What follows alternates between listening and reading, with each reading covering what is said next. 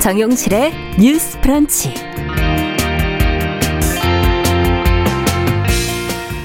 안녕하십니까 정용실입니다. 문재인 대통령이 3박 5일간의 방미 일정을 마치고 귀국했습니다.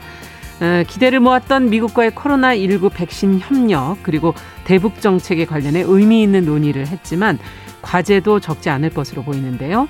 자, 문 대통령의 방미 어떤 성과가 있는지 생각해 보는 시간 가져보겠습니다. 자, 인구 감소 문제, 수도권 쏠림 현상, 뭐 이것은 이것으로 인한 또 비수도권의 대학의 위기, 어제 오늘의 일은 아니죠. 아, 교육부가 이 문제를 해결하기 위해 정원 감축을 골자로 하는 대책을 내놨습니다. 자, 이 내용을 좀 살펴보고 어떤 보완책이 필요할지 전문가의 의견 들어보겠습니다. 자, 5월 24일 월요일 정용실의 뉴스 브런치 문을 엽니다.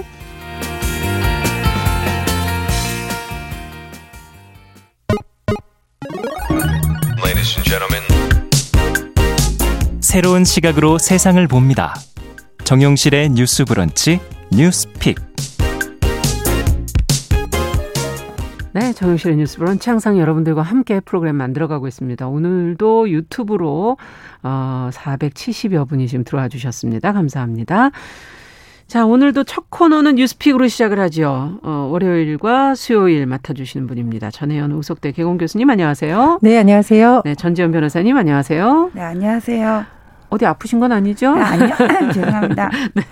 자, 첫 번째 뉴스는 문재인 대통령이 한미 정상회담을 포함한 지금 3박 5일의 방미 일정을 마치고 이제 귀국을 했는데요. 최고의 순방이었고 최고의 회담이었다고 어, 평가를 했습니다. 아, 대북 정책 백신 협력 관련한 보도들 지금 많이 나오고 있고 어, 방미 성과 어떻게 평가하시는지 또 주목하신 부분은 어떤 부분인지 어, 뭐 하도 뉴스가 많이 나왔으니까 브리핑을 하지 말고 이번에는 논평을 한 분씩 들어볼까요? 어떤 분이 먼저 해주시겠어요? 전혜 교수님? 예. 네, 네. 어, 이건 제가 한 말도 아니고요. 북한에서 나온 표현이 아니라는 거 미리 말씀을 드립니다. 음. 용어가 굉장히 셉니다. 철통 동맹. 자, 음. 이것은 음. 백악관 대변인이 이번 정상회담에 앞서서 우리가 철통 같은 동맹을 보여주겠다라고 예. 했는데 어쨌든 이번 한미 정상회담을 보면 그동안 일각에서 제기됐던 한미 동맹의 어때 대한 우려를 많이 씻는 음. 계기였다 이렇게 생각을 하고요. 네. 특히 저는 외교안보적인 분야에서 주목했던 부분이 한반도 문제에 관해서 이른바 판문점 선언을 명시한 것은 굉장히 의미가 있다고 봅니다. 예. 이 판문점 선언이라는 것은 어떻게 보면 문재인 정부에 있어서의 한반도 평화 프로세스를 가장 핵심적으로 보여주는 선언이기도 음. 하고 또 남북이 같이 만들었다는 의미도 있고요. 더군다나 여기에는 한반도 비핵화에 대한 구체적인 내용뿐만 아니라 동해선, 경의선, 철도, 도로 연결을 비롯한 남북 교류 협력에 대한 내용이 들어가 있습니다. 네. 그러니까 이건 단순히 선언적인 것도 있지만 앞으로 우리가 남북 경협이라던가 음. 이른바 접경 지역, 평화 지역에 대한 여러 가지 안정적인 여건을 맞는 데 있어서도 청신호다 이렇게 생각을 하고요. 네. 어, 그런 점에서 많은 신뢰와 어, 어떤 재화의 분위기가 형성됐다라는 점을 좀 긍정적인 평가를 합니다. 네. 네, 두 번째로 제가 주목한 부분은 어, 많은 언론에서 쓴 표현인데 사실 트럼프 정부에서의 한미 관계에 대해서는 굉장히 미국 중심주의적인 음. 것이 강하다. 특히 돈과 관련된 네. 문제에 있어서 트럼프 정부가 미국 의회에서도 비판이 나올 정도로 너무 돈 문제를 미국 중심주의로 한다. 이건 동맹에 네. 대한 예의가 아니다라는 말이 나올 정도였는데 음. 이번에 보면은 전략적 동반자 관계라는 파트너십을 많이 구축한 것은 의미가 있다라고 보고요. 특히 백신에 있어서의 협력을 구축한 거는 예. 코로나 19뿐만 아니라 다른 신종 앞으로도. 예, 예. 감염병이 나타났을 때도 우리가 여러 가지 대응을 할 수 있는 음. 뭐 연구 기술 개발에 있어서의 전략적 협의 같은 게 지금 이루어지고 네. 있다고 하잖아요. 그래서 그 두 가지 부분 한미 동맹을 좀 국권이 다시 재확인했다는 부분과 정치 동맹뿐만 아니라 경제적 동맹까지 확장한 부분 이 부분은 음. 의미가 있다고 봅니다. 네. 자, 그러면 전지현 변호사께서는 어떻게 평가를 하시나요? 일단 전체적인 성과는 예. 100점 만점에 최소 85점은 드릴 수 있을 어, 것 같아요. 이번에 점수가 후하신데요. 아, 예. 예. 85점이면 그래도 뭐 A 마이나 정도는 예. 되는 거잖아요. 근데 왜 15점을 깎았는지 거기에 음. 대해서 말씀을 드리자면은 이번에 한미 정상회담에서 우리가 가장 주목을 했던 부분은 백신이었어요. 예. 지금 이 백신 공급 부족의 갈증을 해소할 수 있나 이 부분은 이 부분이었는데 네. 이게 길게 봐가지고는 뭐 협력 체계를 구축한 거는 맞지만 음. 결국 지금 공급이 부족한 11월 집단 명령이라 그랬잖아요. 네. 여전히 그 공급 부족은 국군 장병 50만 명분 이거 외에는 해소가 안 됐거든요. 수합도 얘기가 안 됐고. 예. 그래서 조금 아쉬운 부분은 사실 있고 그다음에 경제로 넘어가면은 네. 우리나라 기업이 대기업 분들 이번에 같이 많이 가셔가지고 총 44조 원 투자를 하겠다고 하는데 예. 이게 우리나라 기업의 어떤 글로벌 시장에서의 지위 구축에는 도움이 될 수 있지만 예. 이렇게 또 외국에 진출을 하면은 우리나라에서의 일자리 문제가 있잖아요. 네. 그러니까 외국 기업의 국내 유치도 앞으로 과제로 남아 있는 점이 있다 그런 생각이 들고 네. 안보 협력은 상당히 이게 고무적이에요. 전통적인 어떤 한미 관계를 복원을 하면서 음. 북한 인권 언급 안 한다고 비판 많이 받았었잖아요. 네. 여기에 대해서도 언급을 하고 판문점 선언 뭐 싱가폴 회담에 대한 원칙적인 동의를 이끌어낸 것도 맞는데 근데 이게 문제가 뭐냐면은 어떤 쿼드 중요성 언급하고 균형 왜고 얘기를 하면서 대만 해협에서의 평화 안정 중시를 언급을 했거든요. 예. 그러니까 이 언급을 한 게 잘못됐다는 거는 아니고 판문점 선언에서의 원칙적인 동의를 받아낸 거는 이 판문점 선언이라는 게 사실 원론적이라는 얘기란 말이에요. 음. 결국 이게 한반도 비핵화를 전제로 하는 건데 거기에 대한 지금 구체적인 풀이 과정이 안 돼가지고 남북 관계가 교착된 거 아닙니까? 네. 그러니까 원칙적인 동의에 비해서 그 대만 해협을 언급해가지고 앞으로 우리가 대중 관계에 있어서 음. 중국이 어떻게 나올지에 따라서 상당한 부담감을 갖게 될 수가 있거든요. 네. 그래서 이게 잘못됐다는 게 아니라 앞으로 과제가 좀 우려되는 부분은 있다 그런 생각이 들어가지고. 가지고는 그냥 A뿔 아니라 A 마이너만 드리겠습니다. 네. 저는 91점 주겠습니다. 대체적으로는 점수가 지금 후한 편이에요. 자, 네. 민주당의 윤건영 예. 의원이 한미 정상회담이 바이든 정부 출범 이후에 첫 대면 정상회담이라는 것을 그렇죠. 언급하면서 소개팅 자리에서 결혼 반지를 꺼낼 수 없지 않냐. 음. 네. 그래서 이제 전 첫 회담인데 이 정도면은 좀 음, 조금 그래도 후하게 평가를 해주만 하다고 생각을 하고요. 물론 이제 중국 문제는 앞으로 남아 있다고 봅니다. 뭐 네. 커드 문제라든가 또 여러 가지 민감한 문제가 남아 있는데 이게 미일 공동 성명하고 비교를 해보면 미일 공동 성명에서는 굉장히 이 내용이 중국이 명시돼 음. 있고 아주 조목조목 담겨져 있어요. 네. 그러니까 이거는 뭐 완전히 일본의 어떤 입장이 명확하게 드러난 것이고 우리 같은 경우에는 약간 불가피하게 들어갔지만 음. 약간 원론적 수준이기 때문에 약간의 여지를 남겨뒀다 이렇게 생각을 그렇죠. 하고요. 그리고 미사일 지침에 대해서는 우리 프로그램에서 여러 번 다뤘는데 이게 네. 1979년에 맺어진 건데요. 네. 사실상 이게 대미 의존도를 높이는 약간 족쇄다. 음. 그리고 앞으로 우주 연구 시대로 들어서야 되는데 이걸 어떻게 미국의 허락을 받아가며 살수 있냐. 사실상 어, 문제가 있다라는 거는 음. 안보 분야뿐만 아니라 우주관 기술 그렇죠. 연구 분야에서 많이 제기가 됐던 네. 부분이기 때문에 이것이 해제가 됐다. 이건 의미가 있다고 보고요. 이것이 해지될 수 있었던 이유는 양측 간의 신뢰가 있기 때문에 가능하다고 보거든요. 음. 그래서 큰 틀에서 뭐 소개팅 치고는 분위기가 훈훈한 소개팅이었다, 네. 상견례였다 이렇게 평가를 합니다. 예. 더 하실 말씀이 있으신지 저는 이번 변호사께서. 회담이 저 크랩 케이크 뭔지 몰랐거든요. 아.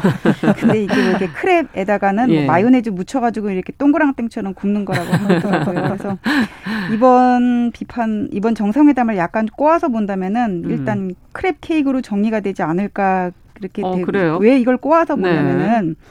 이게 일본 같은 경우에는 이제 스가 총리가 해가지고는 화이자랑 거기는 직접 그 협상을 한 그런 차이는 있어요. 그래서 1억 회분 확보를 했다 그랬잖아요. 백신. 그래서 만나고 예. 싶었는데 만나지는 못했었죠. 예, 예. 그래서 우리는 그래서 백신보다 음. crab cake 백신 문제에 관해서는 갈증 해소 부분은 그렇게 정리를 할 수가 있고 어 스가 총리 같은 경우에는 가서 버거를 먹었죠. 먹었어요. 예. 그래서 저 대접은 잘 받았는데 우리나라는 또 44조 원 투자가 선행돼 있었잖아요. 그래서 크랩 케이크와 버거의 무게 그 비판할 점은 그냥 이 정도로 정리를 하면 어떨까 싶습니다. 네, 저는 거기에 대해 좀 반론 제기하자면 네. 마스크를 쓴 것과 마스크를 안 쓴 것의 차이 음. 이렇게도 볼 수 있겠죠. 그렇죠. 지금 우리나라가 물론 음. 백신 확보가 중요한 과제이긴 한데 정은경 본부장 인터뷰를 봐도 지금 일시적으로 화이자 백신 뭐 이런 부분들 논란이 됐던 게 많이 해소가 됐었고 네. 중요한 것은 RNA 기술 관련해서 우리나라가 지금 중요한 기술 앞으로 어, 여러 가지에서 기반이 마련된 거는 굉장히 고무적이라고 평가를 하고 있기 때문에 음. 좀 장기적 관점에서도 좀 볼 수 있다 이렇게 생각을 하고요. 네. 제가 이 마스크 얘기를 한 거는 문 대통령하고 바이든 대통령 지금 사진이 많이 나왔는데 마스크를 벗고 있어요. 그렇죠. 예, 예. 이것도 예. 이제 그 미일 정상회담 때랑 많이 다른 분위기가, 분위기가 달라진 네, 이렇게 좀 평가를 하고 또 하나는 이번에 문 대통령이 미국 하원을 방문했을 때 네네. 하원 의장이 위안부 문제를 언급을 했습니다. 그래서 어. 위안부 문제 관련한 결의안 얘기라든가 이런 거를 먼저 얘기를 꺼냈거든요. 음, 그런 부분에 있어서는 예, 예, 예, 많은 언론의 주목을 받지는 못했지만 그래도 미국 의회에서 이 문제에 대해서 계속 관심을 가지고 있다는 것은 또 한번 주목할 사안이라고 생각합니다. 그 스가 총리는 음. 백신을 안 맞고 갔나요? 왜 거기는 마스크를 쓰고 있어요? 일단 바이든 대통령도 굉장히 뭐 조심하는 분위기였다라고 그렇죠. 일각에서 뭐 전해지고 있습니다. 네. 자, 이 정도로 정리를 해보도록 하고 앞으로 또 구체적인 계획들이 나오는 것들이 진행되는 과정들이 있다면 또 저희가 계속 관심 가져보도록 하겠습니다. 자, 두 번째 뉴스는 서울시가 일부 자치구를 대상으로 운영해온 여성 1인 가구를 위한 범죄 예방 안심 홈세트 이 지원을 모든 자치구로 지금 확대한다라는 지금 보도가 나왔는데요. 안심 홈세트가 뭔지 궁금하고 어떤 효과가 있는 것인지 좀 자세히 알고 싶네요. 전혜영 교수께서 내용을 좀 정리를 좀 해주시죠. 예, 음. 요즘 연예인분들이 세트 세트 이런 용어 많이 쓰시죠. 저와 전지현 변호사님 월수 뉴스픽 세트. 아, 이거 절대 뭐, 이름도 뭐, 좀 비슷하세요. 네, 뭐 절대 비하려는 게 아니라 좋은 의미로 제가 이제 비유를 한 건데. 네네. 서울시에서 여성 1인 가구 안심 지원 사업을 하고 있는데요. 예정을 했습니다. 근데 음. 지난해는 11개 자치구에서 상반기에는 18개 자치구 올해 넣고 음. 연말까지 25개 모든 자치구로 확대한다는 건데 네. 어, 여성 1인 가구 안심 지원 사업의 핵심 내용 중에 하나가 우리 주거에 있어서 굉장히 범죄라든가 이런 거에 대해서 1인 가구들이 어려운 점이 많잖아요. 보도를 몇 번 해드렸었죠. 예, 이 안심 장치를 세트로 안심 홈 세트로 지원을 하겠다라는 겁니다. 뭡니까 그게? 예, 세트는 예. 어떤 게 들어가냐? 뭐 굉장히 오래된 원룸이라던가 다세대 어. 주택이라던가 이렇게 많이 모여 있는 곳을 봤더니 굉장히 범죄 취약 상황이더라. 그래서 어, 뭐, 소액의 전세 월세 여성 1인 가구, 또 네. 1인 점포를 대상으로 안전장치를 지원하는데요. 예를 들면은 현관 이중문 잠금 장치, 음. 비상상황을 알리는 휴대용 긴급배, 또 왜 창문이 열리면 사람이 들어올 수 있잖아요. 네네. 창문이 일정 정도 이상 열리지 않도록 하는 잠금 장치, 또 뭐 스마트폰으로 통보하는 안전 센서 이런 거를 지원을 한다라고 해요. 네. 그런데 이런 게 과연 효과가 있을까라고 생각하실 수 있는데 그렇죠. 효과가 있었던 사례가 있습니다. 음. 예, 지난해 서울 양천구에서 주거 침입 사건이 한번 일어났어요. 음. 주민이 살고 있었는데 누군가가 이제 강제로 현관문 열고 집에 들어가려고 하는 흔적을 딱 발견해서 이분이 양천 경찰서에 신고하고 양천 경찰서에서와 더불어서 구에서 시행하는 안심 홈세트 사업에 대한 안내를 받아서 이게 지원이 된 겁니다. 네. 음. 그 다음에 어떻게 됐느냐? 침입자가 보름 즈음에 또 침입을 시도했었는데 네. 이번에는 안심 홈세트 CCTV에 피의자 얼굴이 촬영이 됐다고 그래요. 아, 그게 CCTV가 또 있는 그렇죠. 이제 CCTV에 지원이 돼서 예. 지원이 됐고 중요한 것은 이게 바로 그 피해를 입을 뻔한 분의 스마트폰으로 전송이 된 거죠. 아, 자, 얼굴이. 예, 그렇습니다. 이렇게 다 연계되어 있는 거고 예. 따라서 경찰서에서 피의자 특정이 가능하니까 음. 빨리 검거를 했다. 그래서 알고 보니까 이 사람이 예전에 침입했던 사람과 동일 범이었다라는 네. 거죠. 그러니까 결코 뭐 우발적으로 뭐, 뭐 술을 마시고 잘못된 건 이런 게 아니라 몇 번째군요. 그러니까. 그렇죠. 예, 네. 고의적이었는데 어쨌든 안심 홈세트를 통해서 피해도 막고 음. 빨리 피의자를 검거했다는 사례가 있습니다. 그래서 지금 SS 존이라고 해서요. 네. 어, single safe zone이라는 말을 요즘 쓰고 있는데 아. 앞으로 서울시에서 뭐 예산도 확보하고 이런 부분에 대해서 더 확대를 한다는 방침입니다. 네.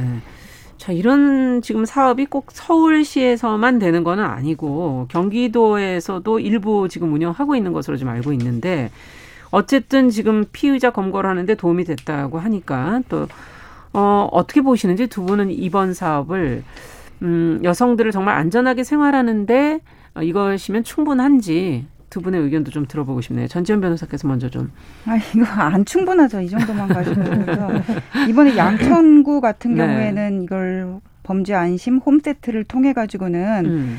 또 피해를 방지한 사례가 있으니까는 뭐 이런 것도 분명히 필요하다는 거는 인정을 하겠어요. 왜냐하면 스토킹이 강력 범죄로 이어지는 경우도 많고 음. 이런 취약 지역 같은 경우에는 보안이 부실한 경우도 많으니까 그런데 지금 이게 나온 것들이 보면은 음.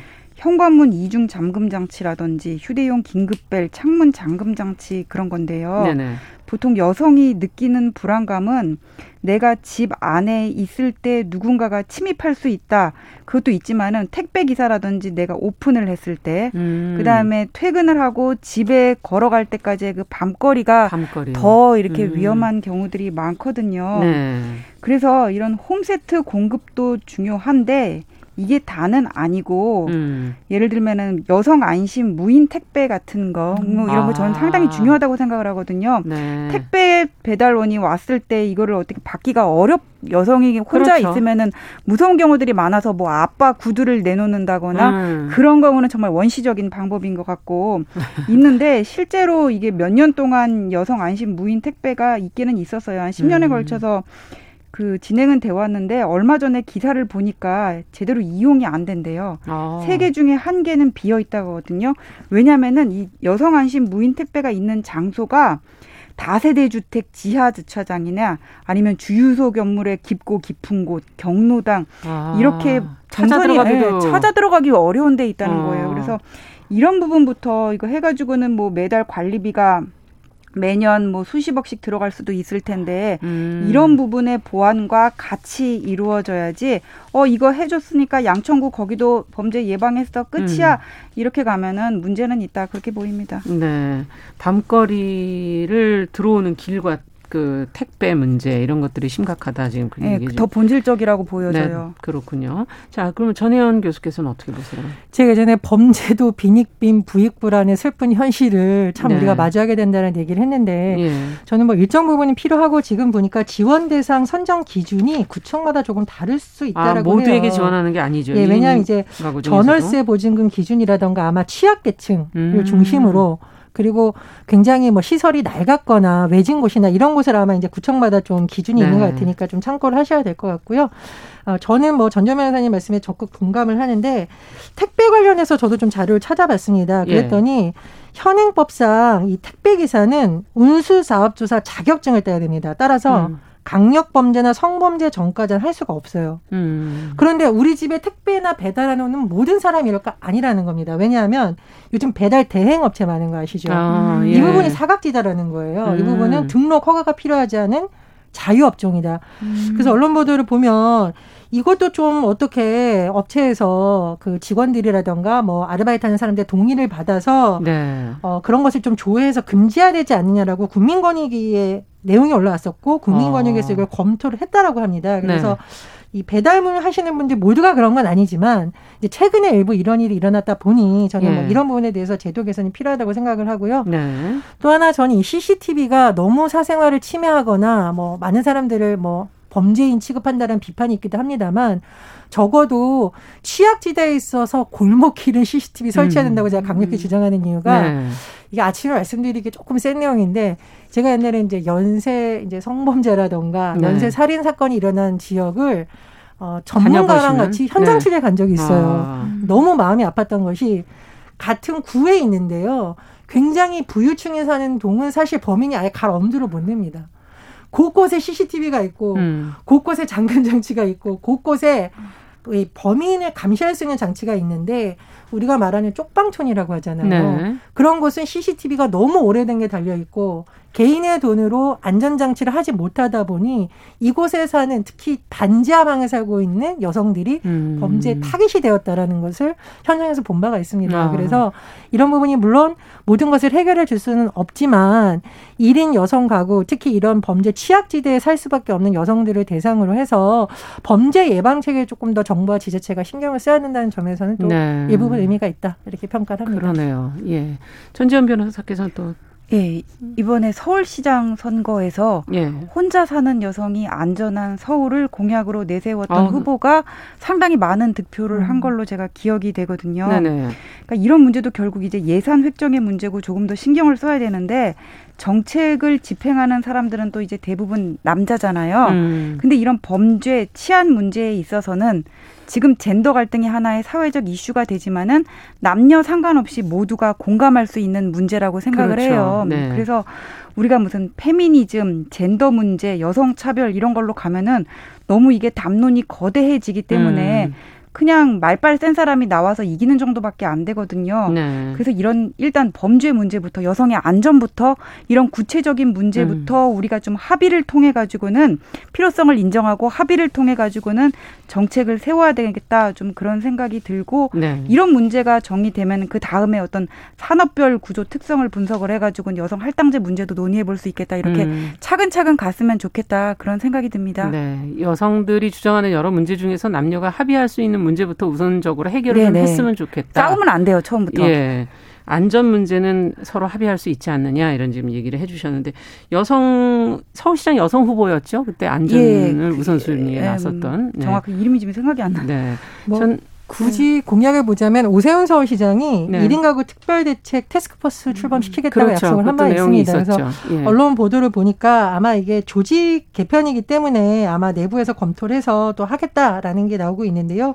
그런 부분 좀 많이 됐으면 좋겠고 음. 지금 젠더 얘기를 하셨는데 어, 1인 가구가 서울 시내에서 한 33%인데 계속 증가하고 있다. 음. 그래서 이제 1인 가구 정책은 포괄적으로 봐야 되는 거고 그 중에서도 저희가 이제 여성을 얘기하는 경우는 상대적으로 여성들이 피해자가 더 많습니다. 그리고 네, 범죄. 범죄 타깃이 되기 네. 때문에 일단은 가장 위험한 사람들부터 음. 가장 취약지부터 그렇죠. 지원하자라는 거고 제가 말씀드렸듯이 모든 여성 다 해지냐 그건 아닙니다. 네. 구별로 여러 가지 기준이 있어서 뭐 소득을 본다던가 음. 아니면 뭐 미혼모라던가 음. 아니면 모자 가구가 단둘이 살아서 정말 아이도 뭐 취약해 아, 범죄에 노출될 수 있다 네. 이런 걸 고른다고 하니까요.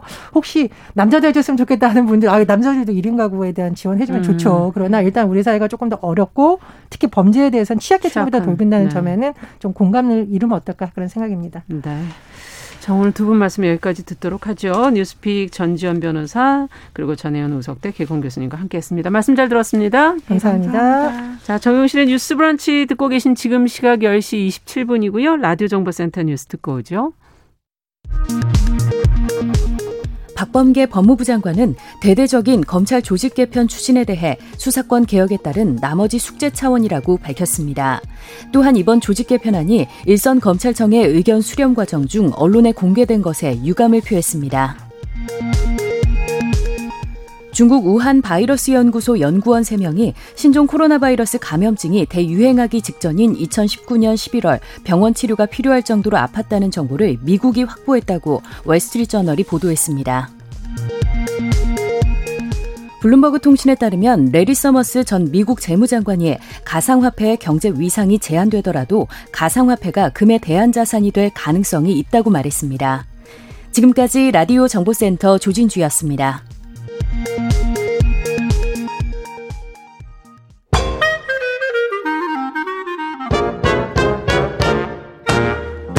더 나은 내일을 그립니다.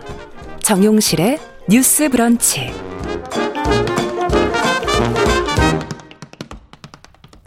네, 정용실의 뉴스 브런치 듣고 계신 지금 시각 10시 28분이고요.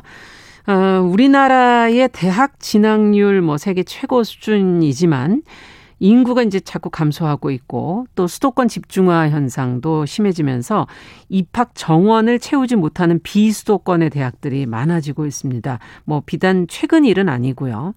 어, 소멸 위기에 놓인 이 지역 대학의 현실을 정부가 외면해서는 안 되고 대학 자체적으로서도 뭔가 노력할 부분이 있는 것 같은데요. 관련해서 최근 교육부가 대책을 내놨습니다. 어떤 내용인지 보완할 점은 없는지 월요 인터뷰에서 좀 생각해 보겠습니다. 대학 교육연구소 이문희 연구원 전화 연결돼 있습니다. 안녕하십니까? 네, 안녕하세요. 네. 앞서 말씀드린 것처럼 비수도권 대학의 뭐 정원 미달 사태 또 학력 격차 이게 심각해지고 있다라는 지적은 네네. 뭐 네. 비단 최근 나온 얘기는 아니고 오래전부터 있었던 얘기인데요. 관련해서 지금 현재 실태를 좀 알고 싶네요. 아, 어, 지금 비수도권으로 말씀하셨는데 저는 그냥 통상 사용되는 용어는 그냥 지방이라고 표현을 그냥 하겠습니다. 네. 그래서 예, 올해 대학 입학 충원율이 약 91% 정도 가량 돼요. 그래서 10% 가량 못 채웠다는 의미인데 어, 인원으로는 약 4만 명이 조금 넘습니다. 네. 어, 문제는 수도권 4년제 대학 같은 경우는 충원율이 100% 가량 돼요. 네. 하지만 지방 같은 경우는 92% 정도고 어, 전문대는 더 심각합니다. 그래서 학령이 인구 감소로 인한 학생 모집 문제가 지방대와 전문대에 지금 쏠리고 있는 상황입니다. 네. 자, 그래서 뭐 이런 상황이 계속된다면 뭐 지방대가 뭐 소멸 위기에 놓일 수도 있다 하는 우려가 나오고 있는 것 같은데 지방대 소멸이 갖는 의미는 과연 무엇일까? 단순히 그냥 대학 하나가 사라지는 것을 넘어서 무엇을 우리는 이, 이 안에서 생각해 봐야 될까 하는 생각이 들어요. 예. 어, 우선은 대학 구성원들로 보면은 학생들은 학업을 중단하고 전학을 가야 됩니다. 그리고 교직원 같은 경우는 어, 체불 임금을 받지 못한 상태에서 일자리를 잃는 경우가 많고요. 어, 지역 그 임금 경제는 황폐화되기까지 하는데요. 네. 이것처럼 지역에서 대학교가 없어진다는 것은 굉장히 상징적인 의미가 큽니다. 어, 대학이 지역에서 차지한 어떤 교육적, 경제적, 인프라적 의미가 크기 때문이에요. 그래서 예. 어, 대학 지역에서 경제가 없, 어, 지역 에서 대학이 없어진다는 것은 어, 지역의 활력 그 자체가 좀 없어진다는 그런 의미로 볼 수 있겠습니다. 네, 젊은 인력들이 들어오는 것이고 교육 문제뿐만 아니라 경제적으로도 영향을 미친다라는 얘기를 해주셨는데 네. 그러면 대학 자체적으로 이 문제를 어떻게 해결할 방법은 없는 건가요? 아, 그동안 정부 정책이 쭉 있어 왔고요. 네. 대학들도 네. 스스로 판단해서 정원을 줄인다거나 뭐 학과 개편하는 등 노력을 해왔습니다. 예. 근데 어, 학년교 감소가 워낙 크다는 게 지금 이제 노인 현실인데요. 어, 2년 전에만 하더라도 그 만 18세, 그러니까 대학 진학을 앞둔 학생 학생들의 수가 약 60만 명이었어요. 그런데 예. 2년 만인 올해 48만 명으로 11만 어, 명 가량이 줄었습니다. 음. 어, 여기에다 우리나라는 대학 진학에 있어서도 수도권 선호도가 워낙 높잖아요. 그렇죠. 그러다 보니까 이 많은 학령인 감소로 인한 미충원이 지방대학으로 가고 있고 음. 이것이 지방대학 자체의 노력만으로는 좀 해결되기 어려운 상황이에요. 지금 60만 명에서 48만 명으로 준 게 단 1년의 상황인가요? 2년 만입니다. 2년 만에. 네, 예. 네 상당히 많은 포션이 지금 줄게 되는데 네. 앞으로도 더 하겠죠. 예, 앞으로 네. 지속될 거로 보입니다. 지금 출생 인구가 매년 줄어들고 있잖아요. 그렇죠. 이것이 이제 대학으로 이제 연결되는 상황입니다. 네. 자, 지금 앞서 제가 최근에 교육부가 대책, 뭐 대학 구조조정이나 혁신 지원 전략 같은 것을 내놨다고 하는데 이 내용을 좀 살펴보고 싶어요. 어떤 내용입니까? 아, 어, 전체 대학을 체계적으로 관리하겠다는 뜻입니다. 쉽게 표현해 그런 표현인데요. 크게 두 가지예요, 방안은.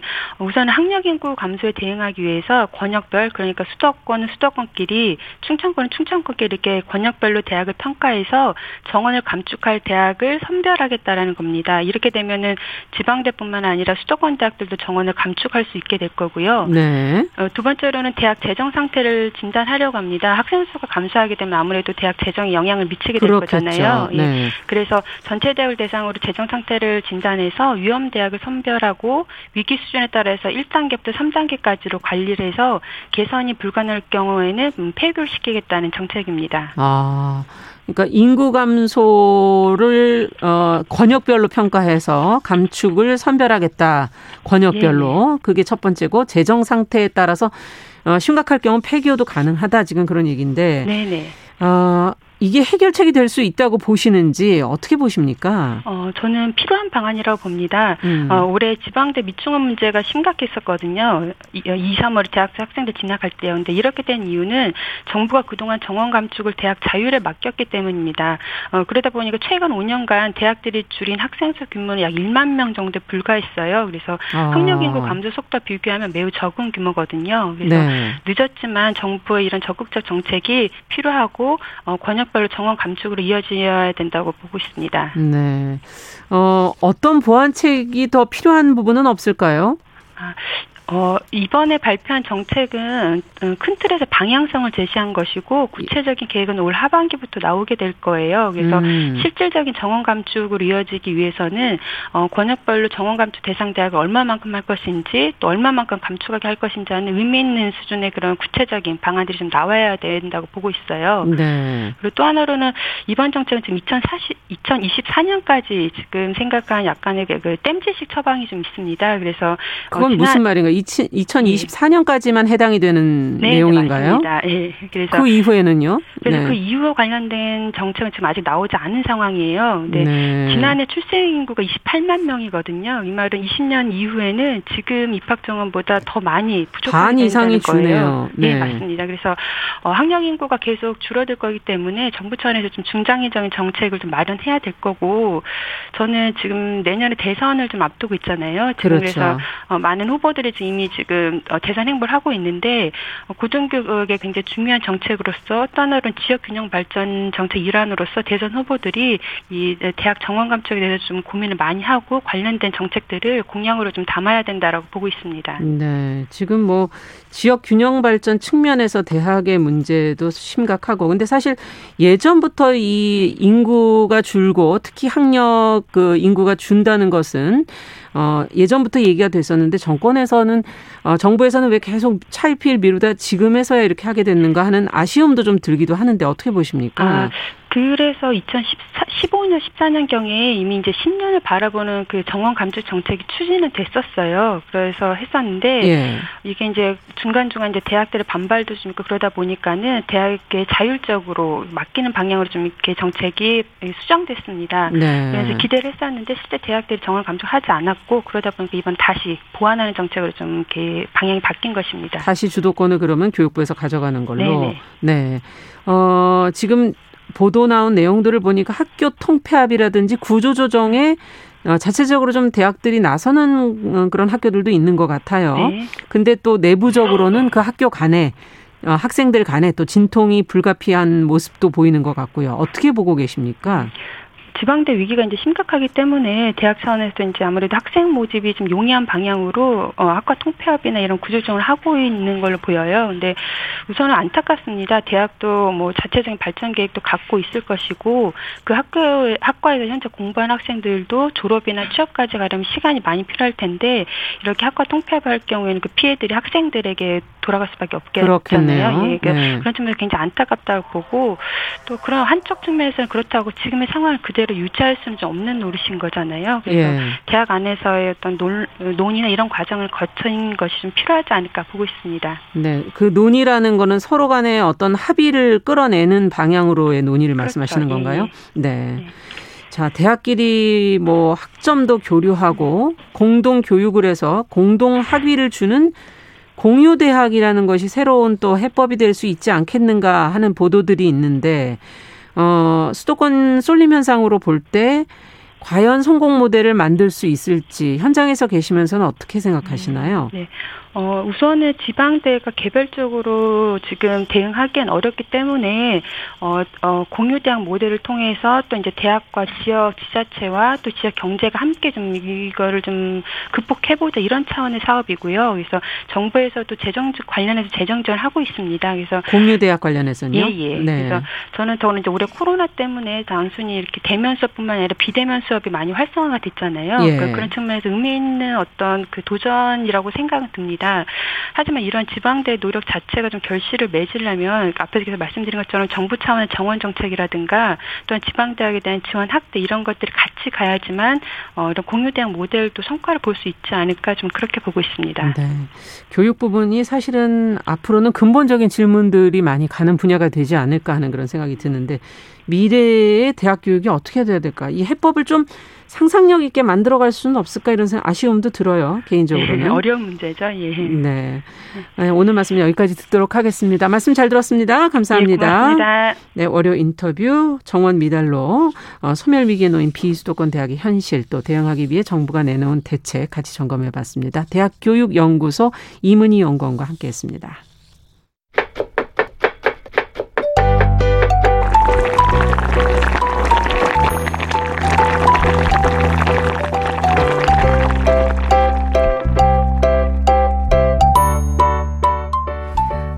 정용실의 뉴스 브런치 듣고 계신 지금 시각 10시 38분이고요. 건강한 식탁 시간입니다. 식생활과 식재료에 대한 정보 재밌게 전해드리고 있습니다. 홍신의 요리연구가 잘해주셨어요. 어서 오세요. 안녕하세요. 어, 지난번에 두부 얘기하다가 네. 시작만 하고 끝내고 그렇죠. 네. 오늘 좀 이제 다 다뤄봐야 돼요. 그렇죠. 네. 오늘은 네. 그래도 조금 얘기를 할 수가 있겠네요. 그러니까요. 두부 제가 지난번에 말씀드린 것 중에 하나 음. 그 두부 만드는 방법에 대한 질문이 게시판에 조금 있었었는데 네.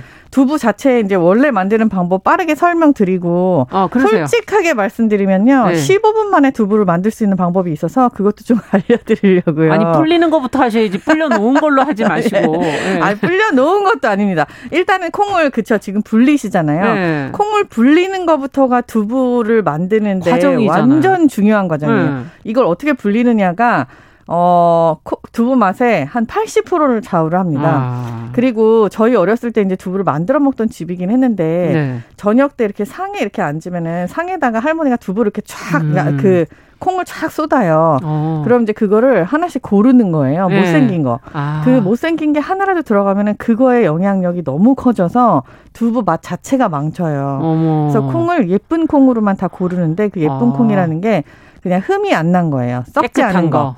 네. 그렇죠. 이제 대부분 백태나 황태라고 하는 어. 노란 색깔 메주콩으로 그렇죠. 다 두부를 쓰잖아요. 요즘에는 뿐만 아니라 뭐 서리태라든지 선목태라든지 그렇죠, 그렇죠. 뭐 진누니콩 이런 것들로 다 검은 콩들로 네. 쓰고 색이 다르더라고요. 모든 콩은 다 두부가 됩니다. 아. 그래서 쓸 수 있어요. 예. 이렇게 해서 고른 다음에 이거를 불리는데 겨울에는 한 24시간까지도 불렸어요. 맞아요. 그리고 또 여름이 되면 한 7, 8시간만 불려서 음. 이걸 이제 삶죠, 무르게. 음. 그런 다음에 이제 맷돌에다 넣고 갈았지 않습니까? 아니, 그러니까 이런 절차 때문에 머리가 지금 아프잖아요. 두부를 사 먹어야 돼. 그죠? 그래서. 갈면은 네. 그게 이제 나오잖아요. 예. 콩찌꺼기가 위에 조금 갈리고 그 나온 물이 사실 되게 걸쭉하게 그렇죠. 알갱이랑 같이 나오는데 요게 지금 두부의 원액이에요. 어. 여기에서 이제 한 번 더 짜요, 미세하게. 음. 그렇게 해갖고 나온 게 두유잖아요. 네. 여기에다가 간수를 넣어서 이렇게 굳힌 게 두부고 음. 그 건더기 음. 그게 음. 비지거든요. 그렇죠. 그래서 이렇게 두 가지로 나누시면 되는데 솔직하게 말씀드리면 이 과정을 다 생략하고요. 네. 슈퍼에 가시면은 날콩가루가 있어요. 있어요. 생콩가루. 음. 그거를 물에다 넣고 부르르 끓입니다. 음. 그런 다음에 천에다 넣고 짜요. 네. 두 번 짜요. 네. 그래서 위에 있는 건더기는 뭐 찌개 끓여는 대시고 버리시고 어. 밑에 있는 물에다가 간수를 탁 넣고 네. 그렇게 하고 간수라는 사... 거는 뭐 어떻게 사요? 이게 이제 예. 마트에서도 요새는 많이 팔아요. 아 그래요? 네. 만약에 없다. 없다, 어, 뭐, 없다고 하면은 솔직히 말해서 식초 같은 거 조금 넣으셔도 돼요. 어, 그래요? 그렇게 해가지고 음. 소금 간 조금 하시고 음. 좀 놔두면 이게 이제 몽글몽글해지거든요. 어. 그게 이제 순두부예요. 어. 근데 이렇게 하는데 정말 몇 분이 안 걸려요. 아, 날콩가루로 네. 할수 있다는 거예요? 네. 이렇게 해서 한번 해보시는 것도 저는 좀 추천을 이야. 해드리고 싶어요. 왜냐하면 따뜻할 때 먹는 두부 맛을 한 번이라도 맛을 보면 아, 잊지를 못해요. 에이. 식당에서만 먹어본. 그렇죠.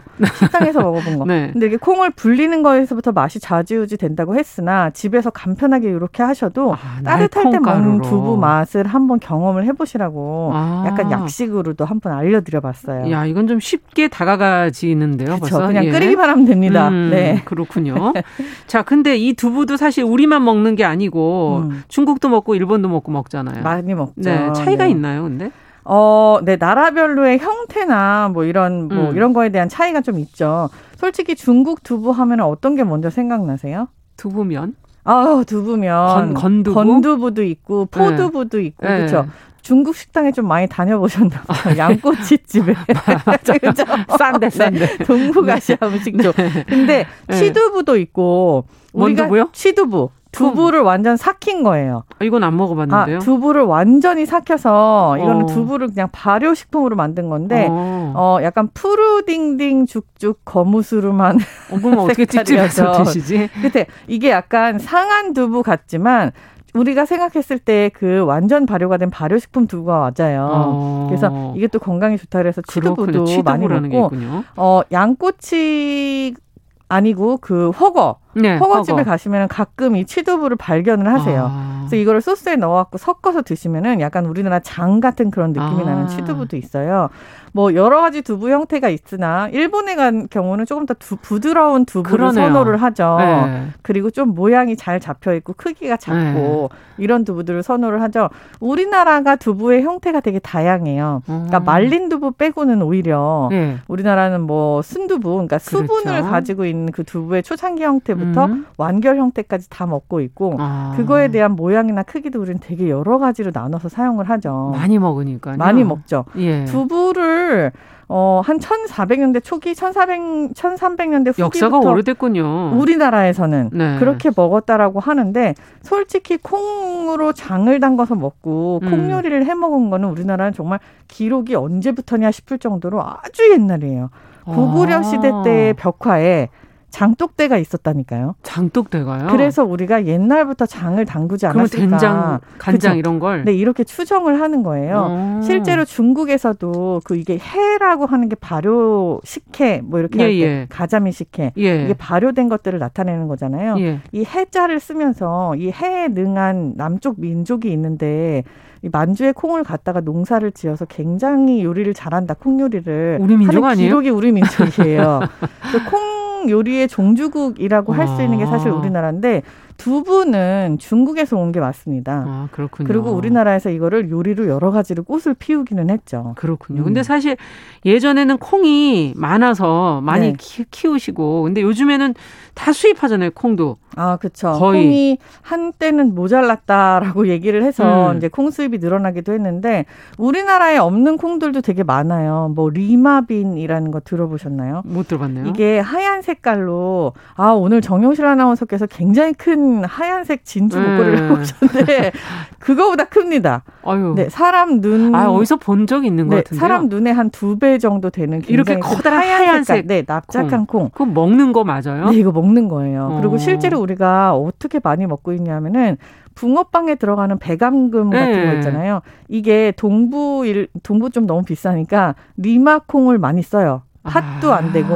그게 콩에서 온 거군요. 네, 이게 남미에서 많이 재배가 되는 콩인데 음. 이런 것들도 있고 또 병아리 콩이라고 하는 거 네, 있잖아요. 그거는 먹어봤어요. 네, 이거 중동 지역에서 요리를 많이 쓰는 거. 네. 전 세계적으로 콩은 되게 분포가 여러 개가 있어요. 근데 수입 콩으로 만든 두부가 몸에 좋을까요?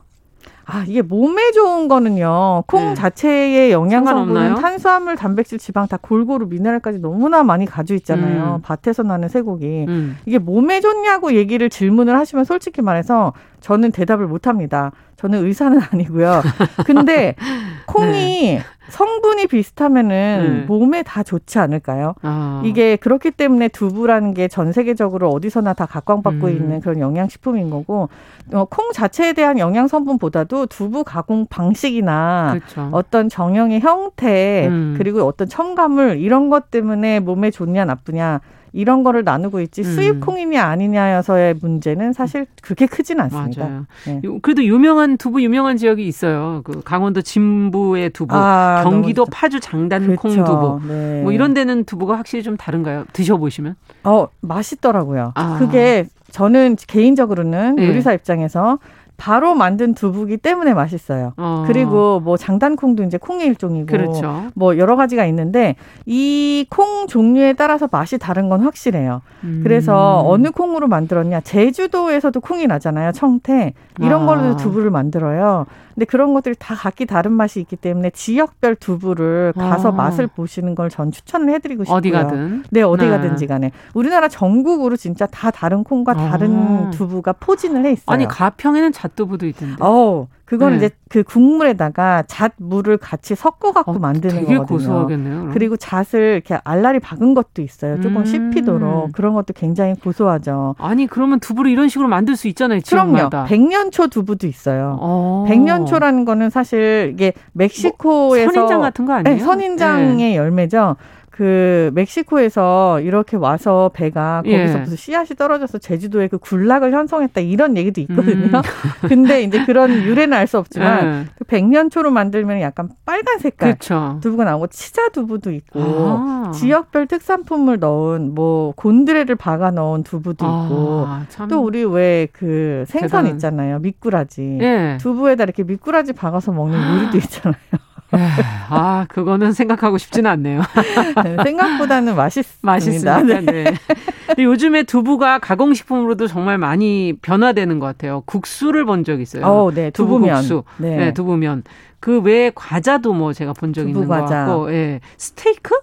두부 뭐, 스테이크 어, 있죠. 네. 뭐. 콩 스테이크 같은 거죠. 네, 뭐 이런 여러 가지가 식물성. 있더라고요. 두부 아이스크림 혹시 드셔보셨어요? 그건 안 먹었는데. 어, 두부로 아이스크림 됩니다. 음. 이게 약간의 유제품이나 아니면 유제품 알레르기 있는 사람들을 위해서 아. 다른 뭐 두유나 콩 성분 다른 것들을 더 첨가를 해서 질감을 아이스크림처럼 만든 다음에 맛있겠네요. 얼린 거예요.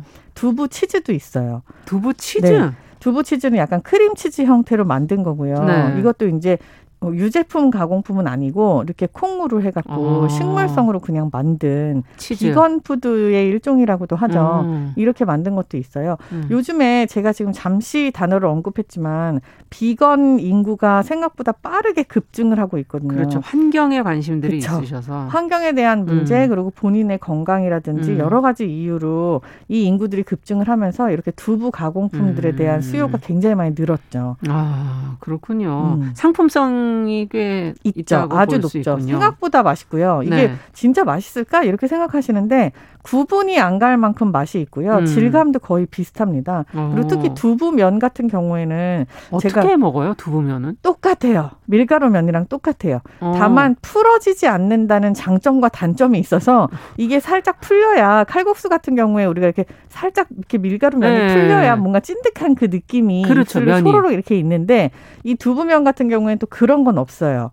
그렇기 때문에 그냥 생짜로 딱 단단한 면인 거죠. 네. 그래서 호로록 하는 맛이 네, 없군요. 약간 어 뭔가 좀 아쉬운데 하지만 그 느낌이나 이런 거는 반드시 국수니까. 그러면 주로 두부면은 어떻게 요리하세요? 저는 두부면을 볶습니다. 볶아요. 네, 다이어트랑 아. 크게 상관이 없겠죠. 아. 두부면을 채소랑 같이 채소랑 네. 고추 좀 썰어 넣고 음. 그렇게 해서 약간 볶아서 먹어요. 아. 끝에 참기름 휘 둘러가지고 땅콩가루나 아니면은 뭐 깨 같은 거좀 많이 뿌려가지고 예, 그렇게 맛있겠네요. 갖고 먹으면 굉장히 맛있죠. 네. 그 건두부도 건두부 좋죠. 아까 마라탕 뭐 마라허거 뭐 이런 얘기 해주셨는데 건두부도 있고 언두부 두부를 일부러 얼려서 서걱거리는. 식감을 주는 그런 두부 음식도 있어요 중국에. 어. 이렇게 여러 가지로 좀 형태를 달리해서 얼은 거, 건조한 거, 뭐 뿌신 음. 거, 가루로 만든 거 되게 여러 가지가 있잖아요. 음. 이런 것들 각기 다 요리에 쓰고 있는 게 중국은 굉장히 특이하죠. 그러니까요. 네. 이것도 앞으로 좀 더 개발될 분야가 그럼요. 아닐까. 지금 앞으로는 계속해서 너무너무 많이 개발이 될 분야고 음. 두부 가공식품은 정말 무궁무진해요. 이제 무궁무진해. 양념으로까지 번지고 있습니다. 양념요? 네. 어, 이 단백질 아주 좋은 양질의 식물성 단백질이니까요. 음. 유럽에서 이제 보도가 나온 게 있더라고요. 유럽 음. 국가들이 두부 수요가 늘고 있다는 이런 보도가 있던데. 아. 그 일본에 콩이 많이 나는 마을에 평균 수명이 다른 마을보다 좀 한 십몇 년 높다라는 음. 그런 통계치들이 있어요. 네. 그리고 이 두부가 그러니까 콩이 가지고 있는 식물성 에스트로겐이 여성의 중년 여성의 건강에 미치는 영향에 그렇죠. 대한 논문이라든지 그건 예전부터 그렇죠. 이 예전부터 있었던 게 지금 현재 건강이 더 화두로 대두가 되면서 음. 사람들이 조금 더 두부에 대한 관심을 더 많이 가지는 것 같아요. 음. 좀더 자연스러운 예로 쌀이랑 두부의 수요가 엄청나게 늘어났거든요. 최근에. 근데 네, 네. 쌀은 제가 지난번에도 한 번 언급을 한 적이 있지만 전 세계 어느 나라든지 간에 다 주식이 틀려요. 음. 고기를 먹는 데가 있고 보리를 먹는 데가 있고 감자를 다르잖아요. 먹... 감자를 예. 먹는 데가 있고. 네. 근데도 불구하고 아기가 태어나면 첫 번째로 주는 미음은 쌀 미음이에요. 그런가요? 음. 이게 gluten free 식품임의 완전 대표적인 대명사이기도 하면서 쌀이 가지고 있는 영양 성분이 생각보다 음. 굉장히 많습니다. 아. 근데 두부도 쌀만큼 이렇게 대접을 받는 시대가 된 거예요. 아. 두부는 지금 콩을 갈아서 만든 식품이지만 예. 이걸 갈아 가지고 굳혀서 혹은 음. 약간 물이 있는 상태로 먹었을 때 훨씬 더 흡수가 잘 되고 음. 그리고 그 두부 안에 가지고 있는 영양 성분들을 사람이 먹었을 때 어떠한 효과가 나는지에 대해서 입증이 된 음. 것들이 계속해서 밝혀지고 있기 때문에 예. 지금 현재 시대에는 완전 각광받는 식품이죠. 앞으로서 미래에 굉장히 좋은 음식으로 네. 네. 훨씬 더 더 좋아질 음식인 거죠. 아, 네. 음. 자 그러면은 뭐 어, 일반적인 두부 요리 저는 주로 이제 이제 어떻게 기름에 지져서 두부 부침 부침을 해서 아, 거기다 이제 간장을 얹어 먹거나 제일 좋아하는 반찬이 네, 그냥 무난하게 빨리 음. 할수 있으니까 아니면 찌개에 보통 이렇게 두부를 맛있죠. 여기저기 국이나 찌개에다 넣어서 먹는 그런 방식인데 그런 거 말고 좀 맛있게 먹는 좀 한두 가지 요리법을 알려주셔야 되는 거 아니에요? 있습니다. 예. 지금 두부를 우리 집 냉장고에서는 두부가 365일 떨어지질 않아요. 근데 그게 매일 네. 사다 놓는 게 아니고요. 그러면. 두부를 좀 숙성을 합니다. 어떻게 하는 거냐면 이게 상하잖아요. 네, 상하지 않게 하는 방법이 네. 있어요. 어. 어. 우리 집안 대대로 내려오는 장인데요. 두부장이에요. 이걸 두부 쌈장이라고 얘기를 해요. 네. 고추장하고 된장을 살짝 섞어서 예. 거기에다가 다진 마늘하고 그리고 두부를 완전 많이 넣어요. 예. 장 자체가 약간 거의 하얀색이에요. 어. 근데 두부를 이 장에다가 마늘하고 같이 버무린 다음에 네. 참기름하고 들기름을 섞어서 넣고 그걸 다 주물주물 이렇게 주물러 놓으면은 예. 기름이 하나하나 이렇게 코팅이 되면서 딱 완성된 두부장 형태가 되거든요. 어. 여름에는 여기에다가 사과를 조금 갈아서 섞고요. 이야. 그리고 겨울이 되면은 간장을 조금 더 넣어요. 어, 좀 짭짤하게 네, 짭짤하게. 이렇게 네. 해서 냉장고에 두고 드시면 보름이 제일 맛있고요. 한 달 동안 보관이 가능해요. 두분데도 네. 이렇게 해서 어. 장이랑 섞어서 이거를 그냥 냉장 숙성을 시키는 거예요. 이야. 이게 지금 평양에서 그러니까 이북 사람들이 먹었던 두부 쌈장이라고 얘기를 하는데 어. 저희 집안 약간 특화 레시피 같은 거거든요. 이야. 이걸로 찌개도 끓이고 아, 이거를 찌개에도 네. 그냥 넣고 찌개도 넣고 그리고 밥도 비벼 먹고 밥 비벼 어. 그리고 물론 쌈 싸 먹을 때 쌈장으로도 사용을 하고 그게 최고죠. 그렇죠. 네. 이걸 돼지고기를 볶으면 또 두부 돼지고기 볶음이 돼요. 아. 이렇게 하는데 생두부 맛이 아니라 냉장고 안에 숙성이 되니까 짭짤하게 네, 훨씬 더 감칠맛이 많이 생기거든요. 음. 근데 기름이랑 그리고 뭐 된장고추장이 같이 들어가니까 그러니까요. 두부가 냉장고 안에 상하지 않고 계속 수분이 유지가 되면서 숙성이 돼요. 이야, 이건 새로운 방법인데 네. 찌개도 하실 수 있고 쌈장으로도 네. 드셔도 되고 밥 그쵸. 비벼, 비벼 드셔도 되고. 되고. 기본 장으로 네. 이렇게 사용을 할 수가 있습니다. 네. 네. 오늘 아주 중요한 정보를 시간이 주셨습니다. 거의 다 됐죠. 다 됐어요. 아, 예. 뭐 하시면서 끝으로 더 있으세요? 아니요. 두부 요리가 너무 무궁무진해요. 음. 그래서 두부는 여러분들이 생각했을 때보다도 그냥 아무데나 음. 한 스푼 아니면 아무데나 한 모 정도 음. 넣어갖고 요리를 응용할 수 있으니까 많이 좀 드세요. 네. 네. 자 건강한 식탁 오늘은 지난주에 이어서 두부에 대한 이야기 살펴봤습니다. 홍신의 요리연구가와 함께했습니다. 감사합니다. 감사합니다. 정용실의 뉴스 브런치 월요일 순서도 같이 인사드립니다. 저는 내일 뵙겠습니다. 감사합니다.